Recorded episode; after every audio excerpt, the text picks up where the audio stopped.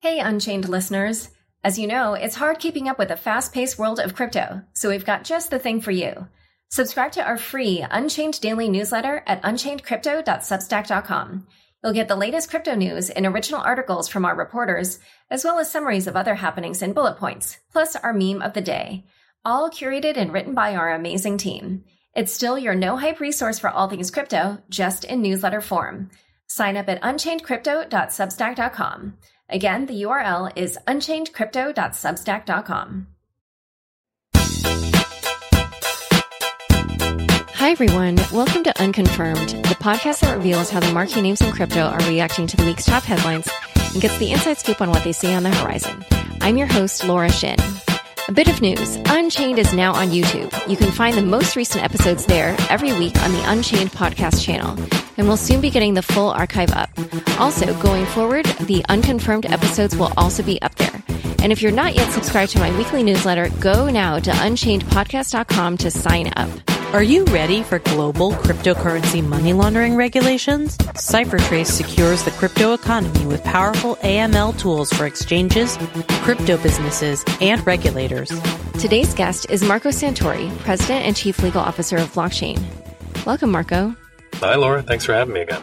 I'm sure everyone knows why you're here to talk about the SEC guidance on tokens that came out this week and its first no action letter.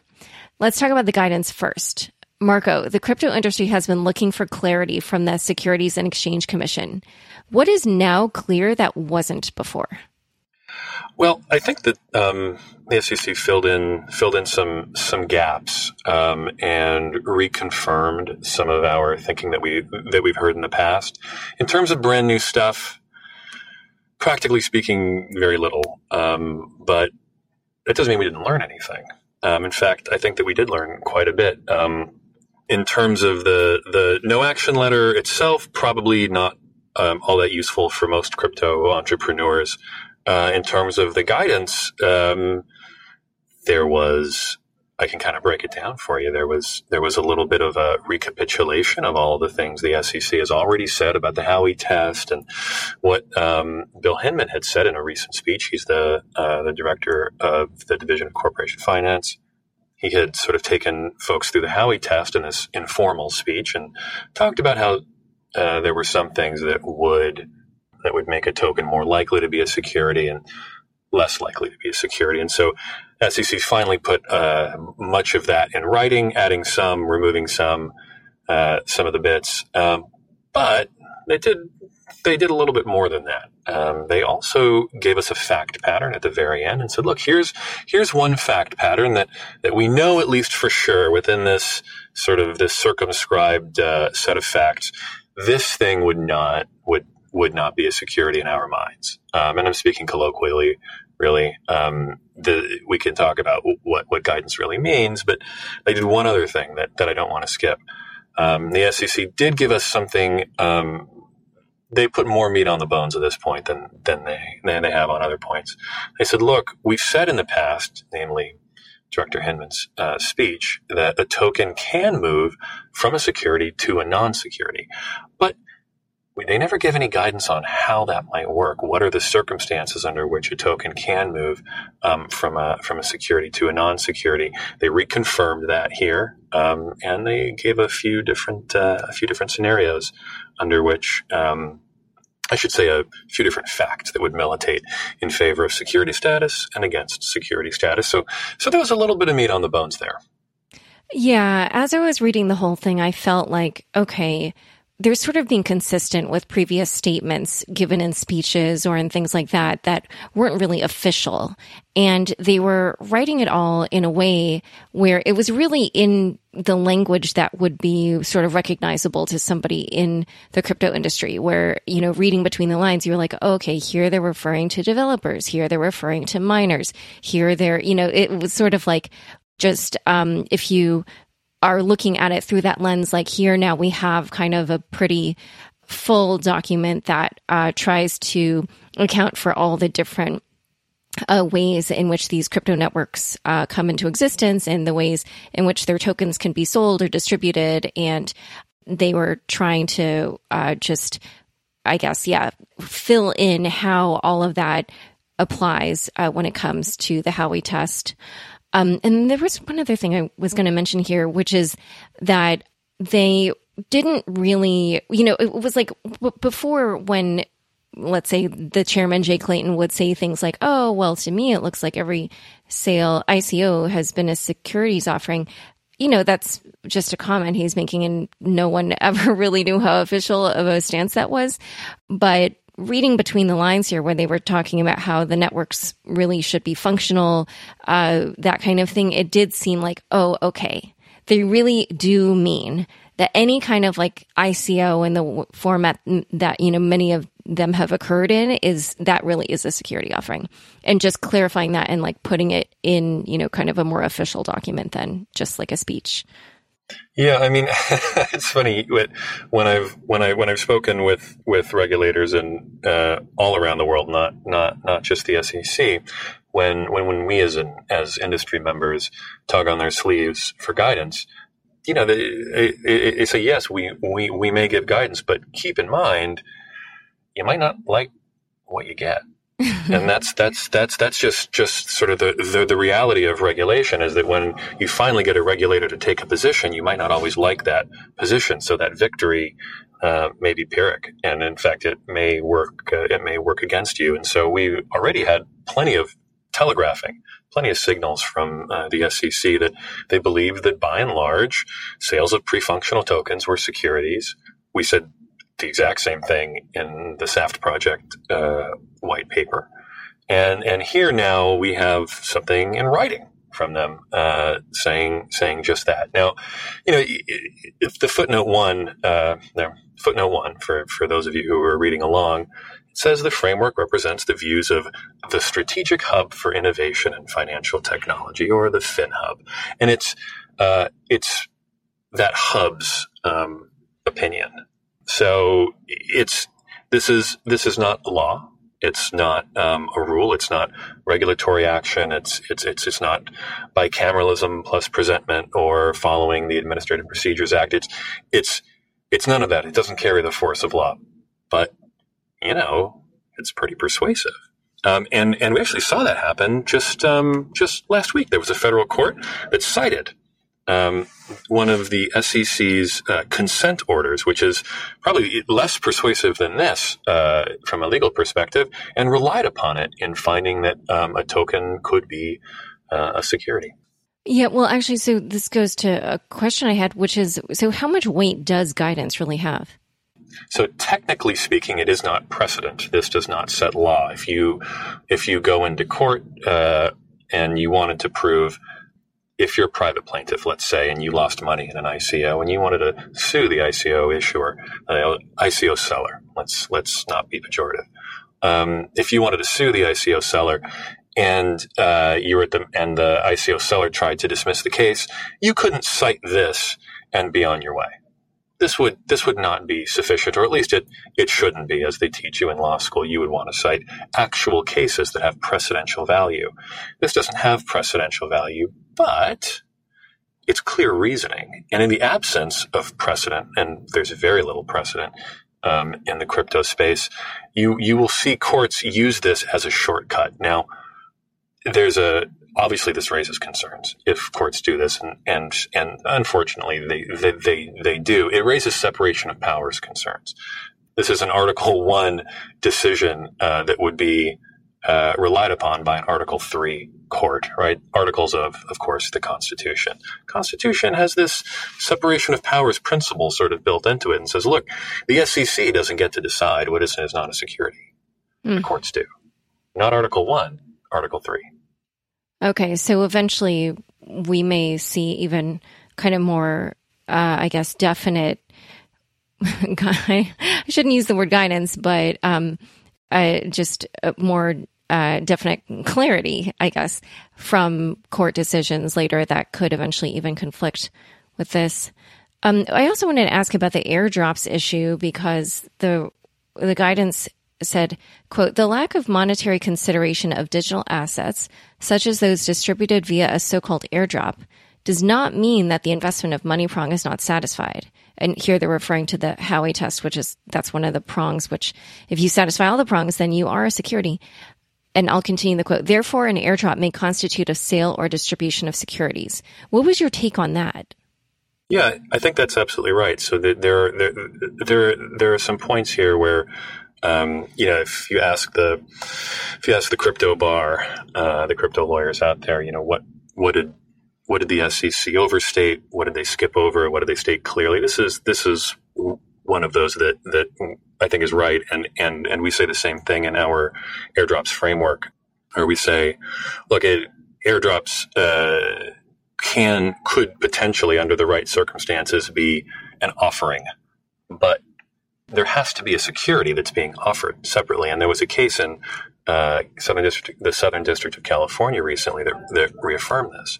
It says, look, there you have to satisfy the Howey test independently of there being an offering of securities. In other words, in order for you to make an offering, there has to be a security underneath it.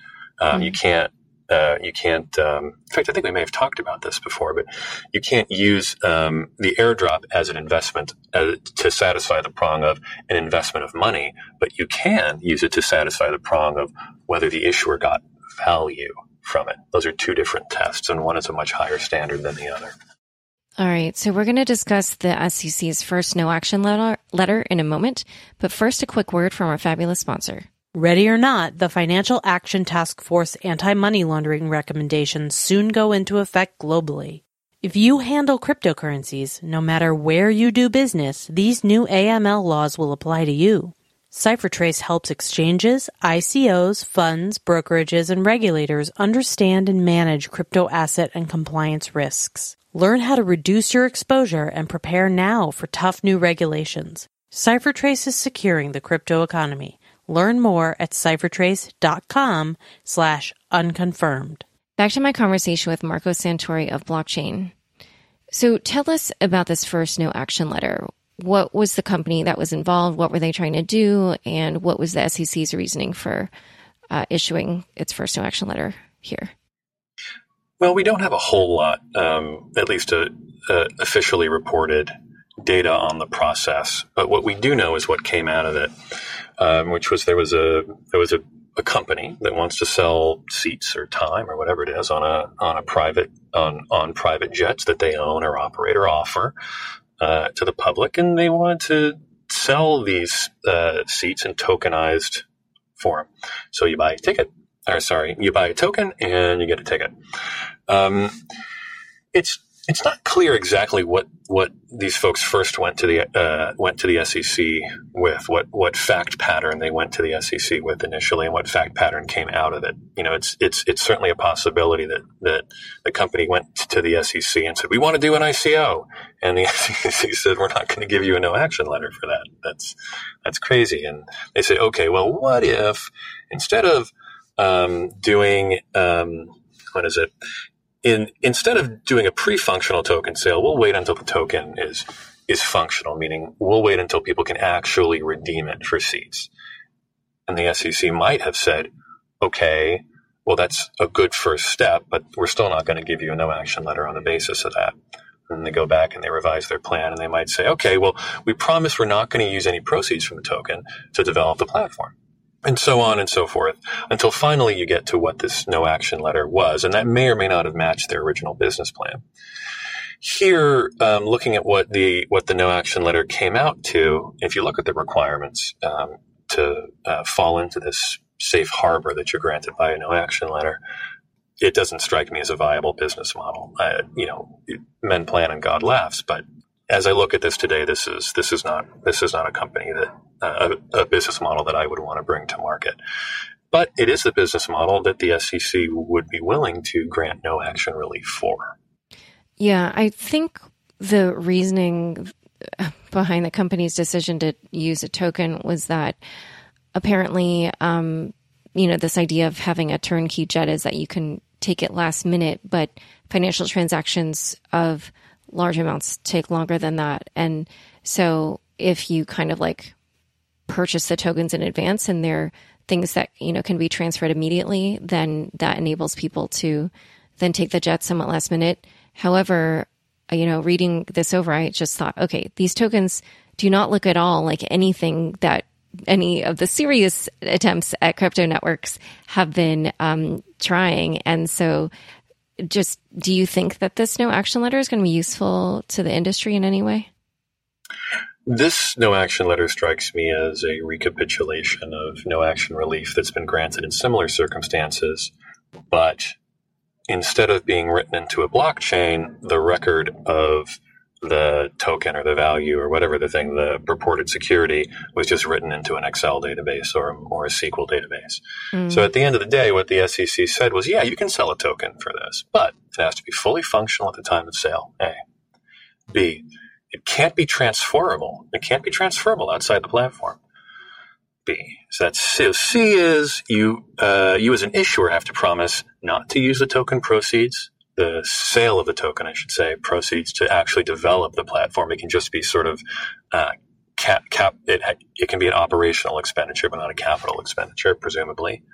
Um, D, you cannot offer to rebuy the token for a profit. E, you can't market the token uh, to emphasize anything but its functionality.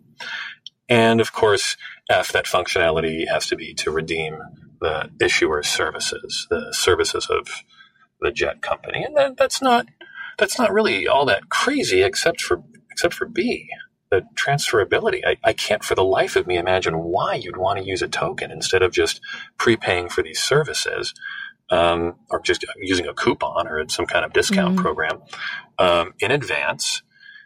I, I, just can't understand for the life of me why you'd want to use a blockchain to do that. yeah, yeah. And, you know, I noticed also, I mean, both uh, the guidance and the no action letter had this idea of like no transferability as being, you know, part of what would keep it from being a securities offering or a security. And so that's why I'm just like, okay, 99% of these tokens expect to be traded. So I really don't know how useful people are going to find it.